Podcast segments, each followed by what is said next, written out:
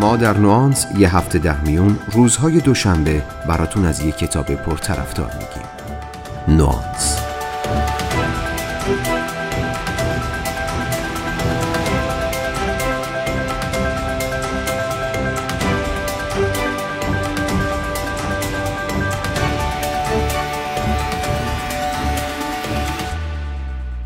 ببینم شما تا حالا گیر مدیری افتادین که فقط به فکر خودش و منافع شرکتش باشه و دیگه هیچ چیزی براش مهم نباشه؟ ببینم تا حالا گیر مدیری افتادین که برای پیشرفت توی شغلتون هیچ امید و اعتمادی بهش نداشته باشین؟ تا حالا گیر مدیری افتادین که با رفتاراش کاری کرده باشه که از کار زده و دل سرد شین؟ آخ آخ آخ, آخ. واقعا که خدا نصیب هیچ کس نکنه. یعنی اصلا تو همچین محیطی نمیشه کار کرد. بذارین یه سوال دیگه بپرسم. تا حالا مدیری داشتین که با همه این تفاسیر تغییر کرده باشه و رفتارشو اصلاح کرده باشه و این باعث شده باشه خودش و شرکتش و کارمنداش متحول شن؟ میگم متحول شما یه چیزی میشنوین. اما داستان از این قراره که من تا دو سال پیش توی شرکت بازرگانی مشغول بودم که کارش واردات و صادرات مواد غذایی بود. البته الانم دارم تو همون شرکت کار می‌کنم. اما واقعا به خاطر تغییرات زیادی که اتفاق افتاده دیگه نمیشه اسمشو همون شرکت قبلی گذاشت. راستش دو سال قبل که مشغول به کار شدم بعد از مدت کوتاهی فهمیدم که شرکت اصلا ساختار درست و حسابی نداره و همه بیشتر به فکر خودشون و منافع خودشونن تا اینکه به فکر شرکت باشن. از همه مهمتر رفتارای غیر حرفه‌ای مدیر شرکت بود که به نظرم باعث چنین چیزی شده بود. یعنی تصورشو بکنید آبدارچی شرکت صبح عدسی بار میذاش کاسه فلان قدر به بچه ها میفروخت. بچه های شرکت واسه دوزار بیشتر به راحتی هم دیگر رو دور می‌زدن. حرف آقای مدیر عزیزم که اصلاً برش نداشت. یعنی همه نسبت به حرفا و دستوراتش بی اهمیت بودن. خلاصه این مدل رفتارا باعث شده بود به شدت فضای اونجا غیر قابل تحمل بشه. من که دیگه تصمیم گرفته بودم جای دیگه ای کار پیدا کنم و زودتر از دست اونجا خلاص شم. اما در ادامه اتفاقات جالبی افتاد که همه چیز به کل تغییر کرد. داستان از اونجایی شروع شد که یه مدت بود رفتارای مدیرمون عوض شده بود. اصلا یه مدل خاصی شده بود. قبل از اون هر کسی صبح دیر می اومد سر کار به ازای هر نیم ساعت پنجاه هزار تومن جریمه می شد. ولی یه چند وقت بود دیگه این جریمه رو برداشته بود و به جاش صبح هفته یه بار به بهترین کارمند یه کارت هدیه می‌داد. اصلا من شاخ در آورده بودم. و این تغییرات یکی بعد از دیگری هم منو متعجب و شگفت زده می کرد، هم مدیرمون رو متحول می کرد و هم مسیر شرکت رو به سمت رونق و پیشرفت قابل ملاحظه ای سوق می داد. حالا فکر می‌کنین چرا اینطور شده بود؟ و جالب اینجاست که باید بگم همه این اتفاقای خوب زیر سر یک کتاب بود. بعد از یه مدت متوجه شدم مدیرمون به شدت تحت تأثیر یک کتاب قرار گرفته و با بکار بردن راهکارهای جالبی که تو این کتاب ارائه شده تونسته شرکت رو از سقوط حتمی نجات بده. البته هیچ وقت نذاش کسی متوجه بشه چه کتابی خونده و کلا چطور شده که اینقدر تغییر کرده. من به خاطر حس کنجکاوی شدیدی که دارم به صورت اتفاقی یه روز به این مسئله پی بردم. وقتی یه روز روی میزش کتاب رهبران آخر از همه غذا می‌خورند و دیدم یه جورایی احساس کردم که شاید تحت تأثیر مفاهیم این کتاب باشه. تا دید من نظرم به کتاب جلب شده سری کتاب از روی میز برداشت و گذاشت تو کشو. و این باعث شد تا من بیشتر کنجکاو بشم و برم سراغ کتاب تا ببینم حسم درست بوده یا نه. و در نهایت متوجه شدم که کاملا درست حد زده بودم. این کتاب نه تنها شرکتمون بلکه زندگی مدیرمون و همه اعضای شرکت رو متحول کرد و حالا تک تکمون به حضور تو این شرکت افتخار می‌کنیم و هر روز با انگیزه تر و پر انرژی تر از قبل سر کار میاییم. این کتاب رو به خیلی معرفی کردم. با خودم فکر کردم که چقدر خوب میشه شما هم راجبش بدونین. مطمئنم حتما از مفاهیم خوب این کتاب لذت خواهید برد. پس منم به اتفاق شما دوست دارم بشینم پای صحبتهای مهدی آزاد تا بیشتر در مورد کتاب برامون بگه.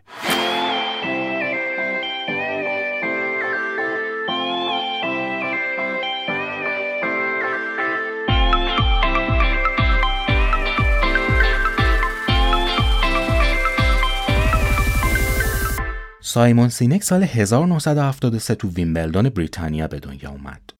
سینک در مقام یه نویسنده و سخنران بین المللی تو حوزه مدیریت شهرت بالایی داره و این شهرتش رو مدیون ایده های خلاقانه‌ایه که تونسته با کتابهاش به دنیا معرفی کنه. این کتاب ها عموما یه پایه تو روانشناسی دارن، یه پایه تو مدیریت و رهبری. یعنی سینک سعی می‌کنه با معرفی جنبه های مختلف روانی و حتی فیزیولوژیکمون به ما کمک کنه رهبرای بهتری باشیم.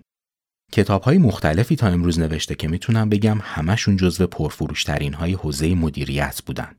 کتاب مثل با چرا شروع کنید، بازی بینهایت و رهبران آخر غذا می‌خورند که این آخری معروف ترین کتاب سایمون سینک هستش. کتابی با عنوان اصلی Leaders It Last که من مهدی آزاد می‌خوام در 24 مین اپیزود از فصل سوم نوانس که در نیمه اول مرداد ماه منتشر میشه مختصری از اون رو بهتون معرفی کنم.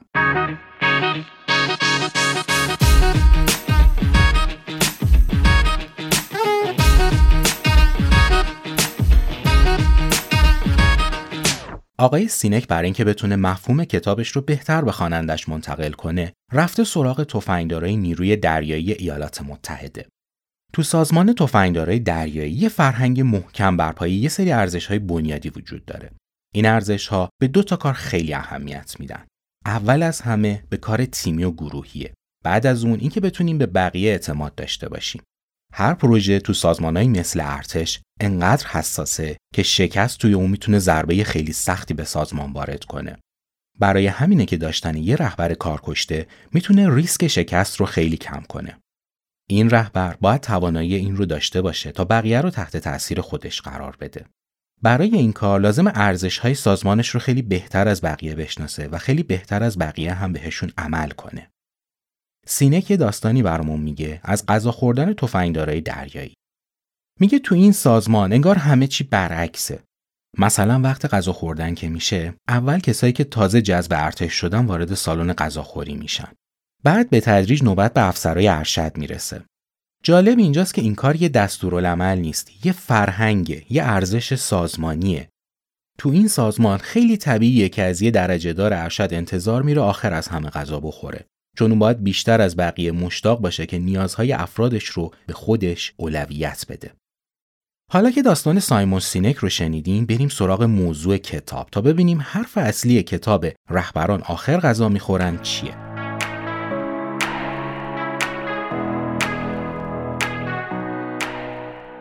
مهمترین ایده کتاب رو می‌تونم براتون تو یه جمله خلاصه کنم. درک کردن اینکه رهبری یک چیزه مدیریت یک چیز دیگه سینک تو تمام صفحات کتاب سعی می‌کنه اول این تفاوتها رو به ما نشون بده بعد یک سری راهکار بهمون به میده که اگه تو نقش مدیر فرو رفتیم چطوری می‌تونیم فاکتورهای رهبری رو تو خودمون تقویت کنیم یه چیزی که روشنه اینه که اگه در طول تاریخ به سازمانهای شکست خورده و در حال ورشکستگی نگاه کنیم همیشه این رهبرا بودن که تونستن سازمان رو نجات بدن جک ولش یک نمونه خیلی خوب از این دست رهبراست اگه یادتون باشه تو فصل اول زمانی که داشتم از کتاب طرز فکر براتون می‌گفتم درباره جک ولش و شخصیتش یه نکاتی رو براتون توضیح دادم. به هر حال واضحه که آدمهایی که فقط بلدن دستور بدن و شخصیت کنترلگری دارن هیچ وقت از پس مسئولیتشون به عنوان یه رهبر بر نمیان و نه تنها نمی‌تونن سازمان رو نجات بدن که احتمالا کمک می‌کنن محکمتر زمین بخوره.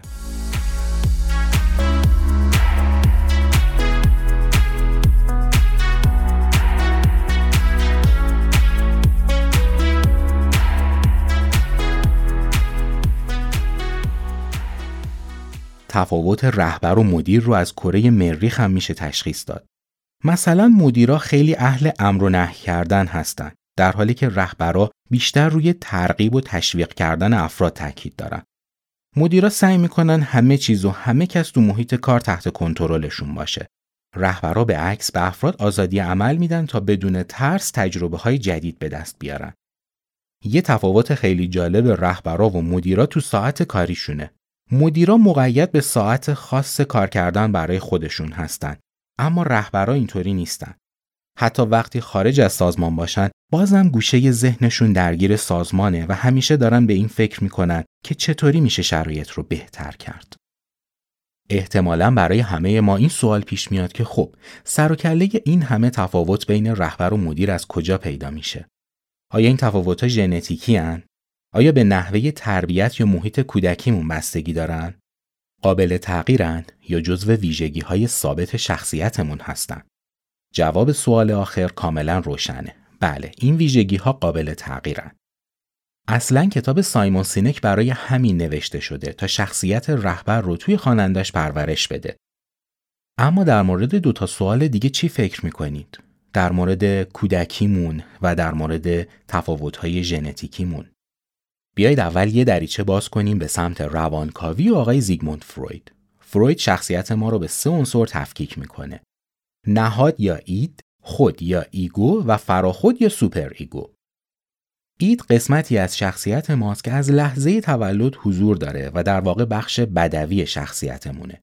یه جورایی خواسته ها و امیال غریزی ما از این بخش روان سرچشمه می‌گیره.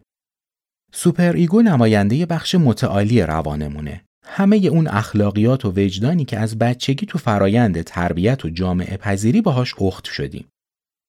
این وسط ego قرار گرفته که مسئولیتش روبرو شدن با واقعیت زندگیه.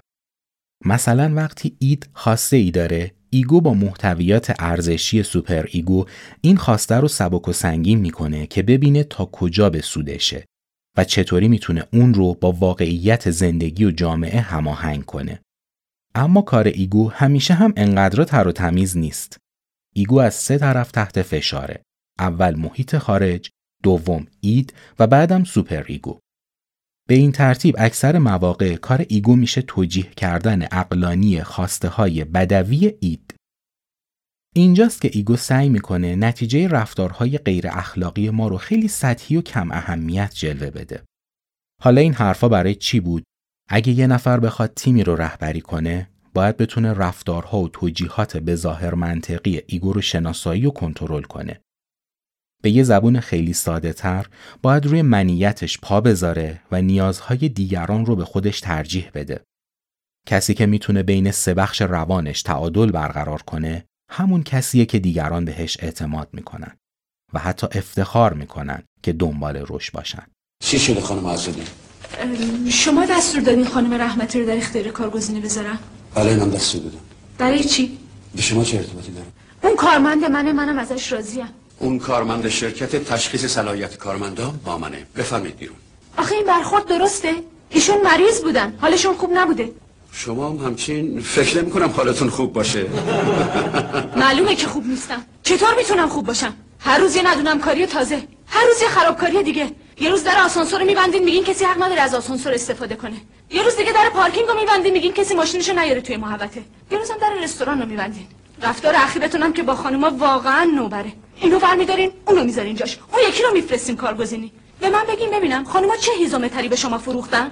خانم بفرمید سر کارتون. لازم نیست شما وکیل وسی خانما باشید. بفرمید بیرون. من وکیل وسی کسی نیستم. من وکیل وصی خودمم. اینجا تکلیف هیچ کس معلوم نیست. تکلیف شما که معلوم شد. بفرمید بیرون. حالا می‌خوایم یه قدم دیگه با سایمون سینک بریم جلو ببینیم از نظر ایشون تداوم و قدرت یه شرکت به چه عواملی بستگی داره سینک خیلی جدی تاکید می‌کنه که بقای یه شرکت فقط به محصول یا خدماتش وابسته نیست. پس به چی بستگی داره؟ به اینکه افراد تو محیط کار احساس امنیت روانی رو تجربه کنن. رهبر سازمان باید این توانایی رو داشته باشه که یه فضایی ایجاد کنه که اعضای تیم احساس کنن این آدم می‌تونه در مقابل مشکلات ازشون محافظت کنه. حالا سوالی که برامون پیش میاد اینه که این رهبر چطور می‌تونه این کار رو انجام بده؟ برای اینکه بتونیم به این سوال جواب بدیم نیاز داریم یکم در مورد هورمون‌هایی بدونیم که روی رفتار و احساسمون تأثیر می‌ذارن. به خاطر اهمیتی که این موضوع داره سینک یه فصل از کتابش رو به این قضیه اختصاص داده. به طور خیلی خلاصه پنج تا هورمون وجود داره که بیشترین تأثیر رو روی ما دارن. دقت کردین وقتی یه کار خیلی سخت انجام میدیم بعدش چه احساس خوبی داریم؟ مثلا بعد یه ورزش طولانی با اینکه نا نداریم از جامون تکون بخوریم اما حالمون خوشه این حال خوش نتیجه هورمونیه به اسم آندروفین این هورمون چنان باعث شادی و سرخوشیه که می‌تونه برامون اعتیادآور بشه هورمون بعدی که نقش خیلی مهمی روی تصمیمات و رفتارمون داره دوپامینه دوپامین مهمترین نقش رو تو ایجاد حس لذت و پاداش گرفتن داره. هر وقت کاری رو اونطوری که دلمون می‌خواسته تموم می‌کنیم بدنمون با دوپامین به ما پاداش میده. هورمون دوپامین تو ایجاد کردن عادتهای مختلف ما نقش اصلی رو به عهده داره. یه کمی اقراق شده اگه بخوام بگم هر کاری که تو زندگی انجام میدیم فقط برای تجربه کردن اثر همین هورمونه. از باز کردن در یخچال بگیرید تا تلاش کردن برای قبول شدن تو کنکور و موفقیت شغلی. هورمون بعدی که باعث میشه احساس خوبی رو تو زندگی تجربه کنیم سروتونینه. مثلا وقتی کسی داره از ما تعریف و تمجید می‌کنه بدن سروتونین ترشح می‌کنه. به این ترتیب ما به خودمون افتخار می‌کنیم. هورمون دیگه‌ای که تو کتاب ازش یاد میشه اکسیتوسینه. هورمونی که به نام هورمون عشق هم معروفه. حال خوشی که تو عاشقی تجربه می‌کنیم یا احساس والد و فرزندی و البته لذت از رفتارهای جنسیمون زیر سر اکسیتوسینه. ترشح اکسیتوسین می‌تونه احساسات مثبت و اعتماد به نفس ما رو حسابی بالا ببره. برای همینه که وقتی عاشقیم هیچی جلودارمون نیست. حالا بیاین تاثیر این هورمون ها رو روی رهبری و مدیریت بررسی کنیم. آندروفین و دوپامین هورمونایی هستند که باعث میشه ما یه تکونی به خودمون بدیم. در واقع ما از سخت تلاش کردن و پیروزی در راه هدفمون به شدت لذت می‌بریم و احساس خوشحالی می‌کنیم. ولی کار به همینجا ختم نمیشه. اگه قرار بود فقط به آندروفین و دوپامین وابسته باشیم، ممکن بود خیلی زود دل سرد بشیم. دو تا هورمون بعدی می‌تونن کار اندورفین و دوپامین رو تکمیل کنن. سروتونین و اکسیتوسین روی روابط اجتماعیمون تاثیر مثبت دارن. اینا های اجتماعی هستند که کمک می‌کنن بتونیم با گروه کار کنیم و از کارمون لذت ببریم. سروتونینه که باعث میشه دنبال تایید افرادی باشیم که دوستشون داریم و اکسیتوسین هم باعث میشه تا انگیزه داشته باشیم خودمون رو پابند ارزش ها و فرهنگ یه گروه کنیم. حالا بریم سراغ یه هورمون دیگه که کارش متفاوت از این چهار تاست. هورمون بعدی که سینک ازش اسم می‌بره کورتیزوله. کورتیزول برعکس های قبلی تو مواقعی ترشح میشه که ما احساس خطر می‌کنیم. وقتی تو سازمانی کار می‌کنیم که به خاطر بینظمی یا فرهنگ ناسالم همیشه احساس ناامنی می‌کنیم این هورمون دائم توی بدنمون در حال ترشحه. اگه اکثر روزا حوصله رفتن به محل کار رو ندارین یا راهتون رو کج می‌کنید تا از جلوی اتاق مدیر فلان بخش رد نشین یا بدون اینکه دلیلش رو بدونید دائما تو محیط کارتون استرس دارین و به کارا نمی‌رسین احتمالا به خاطر ترشح همین هورمون کورتیزوله. اگه بخوایم از بحث هورمونا نتیجه بگیریم به صورت خلاصه اینطور می‌تونم بگم که یه رهبر خوب باعث میشه تو بدن همکاراش هورمونای آندروفین، اکسیتوسین، دوپامین و سروتونین ترشح بشه. و مدیر بعد فقط میزان ترشح کورتیزول رو تو کارمندا می‌بره بالا. درست به همین خاطره که افراد تو سازمان هایی که رهبر خوبی دارن هم کار تیمیشون بهتره هم انگیزه خیلی بالایی برای کار کردن دارن.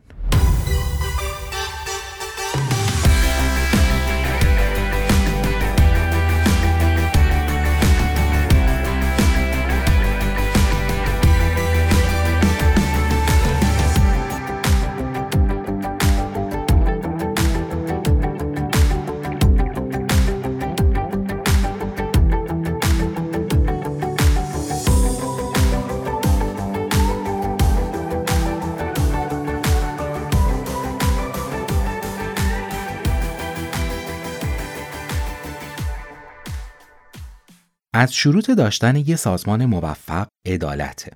رهبر خوب کسیه که می‌تونه عدالت رو تو سازمانش برقرار کنه. چطوری؟ سینک تو کتاب شرکت آمریکایی بریو میلر رو مثال می‌زنه. سال 2008 تو زمان رکود اقتصادی و سقوط بورس این شرکت بخش زیادی از ارزش سهامش رو از دست داد. به خاطر بحران مالی 30 درصد هم از سفارشاتش کم شد. واکنش هیئت مدیره این بود که تصمیم گرفتن بخشی از پرسنل رو اخراج کنن. این وسط مدیرعامل شرکت یه تصمیم خلاف جریان گرفت. اون با ایده اخراج کارمندا مخالفت کرد. پیشنهاد کرد به جای این کار همه اعضا از کارمندا گرفته تا مدیرا یک ماه مرخصی بدون حقوق برن. ایده مدیرعامل آقای چپمن این بود که بهتر هممون یه مقدار سختی بکشیم تا اینکه فقط یه عده باشن که همه بار این مشکل رو تحمل می‌کنن. نکته جالبی که سینک اشاره می‌کنه اینه که بعد از این تصمیم فضای همدلی و وفاداری تو سازمان به شدت افزایش پیدا کرد. همه دوست داشتن به هر طریق که می‌تونن کمک کنن تا شرکت از این بحران عبور کنه. می‌تونیم اینطوری نتیجه بگیریم که اگه رهبران یه سازمان می‌خوان به نتایج مطلوب برسن، باید محیطی ایجاد کنن که اعضای گروه به جای احساس خطر، همدلی و امنیت رو تجربه کنن. یه رهبر خوب با برقراری عدالت و زیر پا گذاشتن غرور و خودخواهیش می‌تونه کاری کنه که افراد دیگه بهترین عملکردشون رو نشون بدن.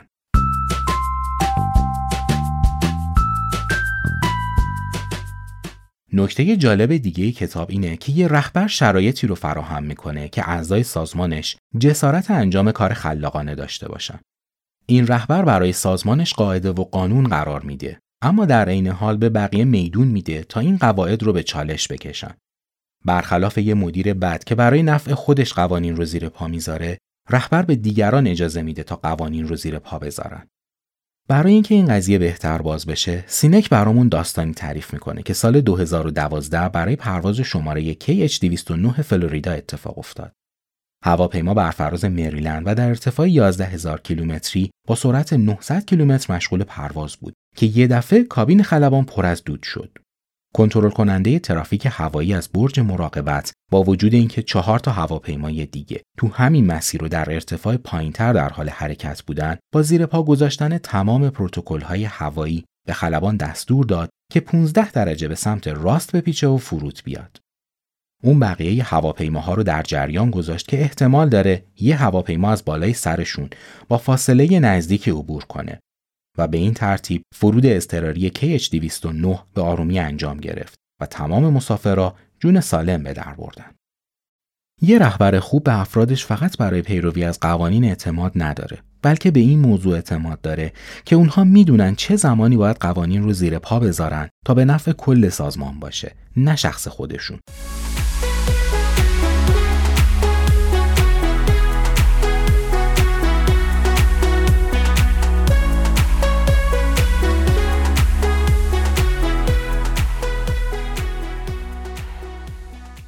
از عوامل تاثیرگذار تو کیفیت رهبری نحوه تصمیم گرفتنه. در مقام مدیر یه سازمان موقع تصمیم گرفتن دو تا عامل کلیدی وجود داره. فاکتور اول همیشه اطلاعاته. اعداد و ارقام و نمودارها ابزاری هستند که اکثر مدیرا برای تصمیم گیری ازشون استفاده می‌کنن. عامل دوم انسانها هستند. انسانها بیشتر مورد توجه رهبرا قرار می‌گیرن. به واقع اگه موقع تصمیم گیری فقط نگاه فنی به ماجرا داشته باشیم این تصمیم ها معمولا کمکی به بهرهوری شرکت نمی کنن. اما وقتی جدا از اعداد و ارقام وجه انسانی ماجرا هم دخیل میشه معمولا نتیجه متفاوته.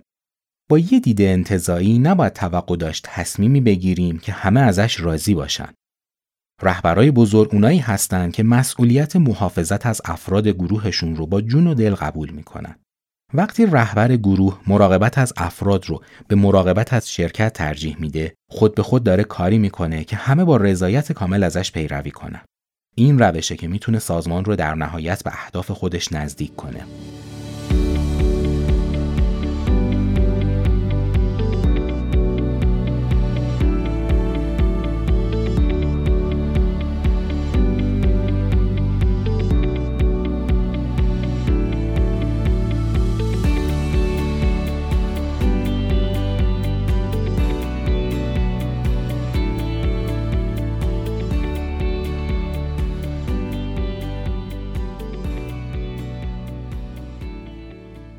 فرهنگ درست رهبری از دید سایمون سینک تو کتاب رهبران آخر غذا می‌خورند به این معنیه که رهبران علاوه بر پول وقت و انرژی خودشون رو هم تمام و کمال در اختیار گروه و سازمان قرار میدن. به این ترتیب یه فرهنگ اعلای رو به رشد رو تو سازمانشون پیاده سازی می‌کنن. از دید سایمون سینک رهبری صرفا یه مدرک دانشگاهی نیست. رهبری مسئولیته و طبیعتا هم زمان و انرژی زیادی میطلبه تا یه مدیر تبدیل به یه رهبر بشه. رهبری به معنای مقام و جایگاه نیست.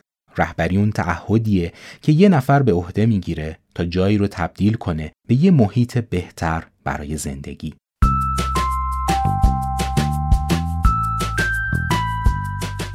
در پایان این اپیزود اگه بخوام کتاب رهبران آخر غذا می‌خورن رو در چند جمله براتون خلاصه کنم می‌تونم اینطوری بگم که مدیران دستور میدن اما رهبران قانع می‌کنن.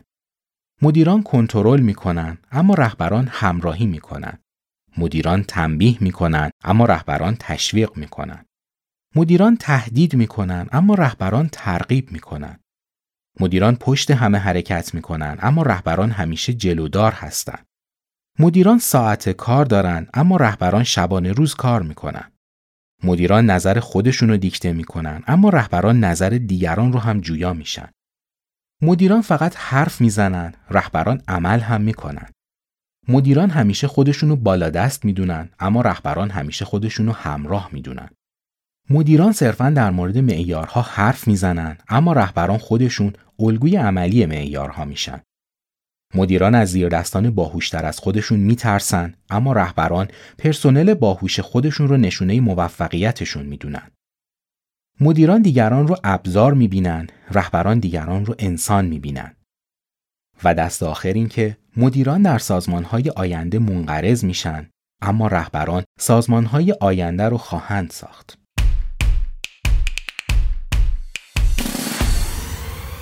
سپاسگزارم ازتون که شنونده 24 امین اپیزود از پادکست نوانس بودین. این اپیزود رو من مهدی آزاد به همراه دوستانم به شما تقدیم می‌کنیم. می‌تونین ما رو رو برنامه های مختلف پادگیر مثل Apple Podcast، Google Podcast و Castbox و همچنین روی سایت ناملیک دنبال کنید. تا اپیزود بعدی و معرفی یک کتاب دیگه روز و روزگارتون خوش.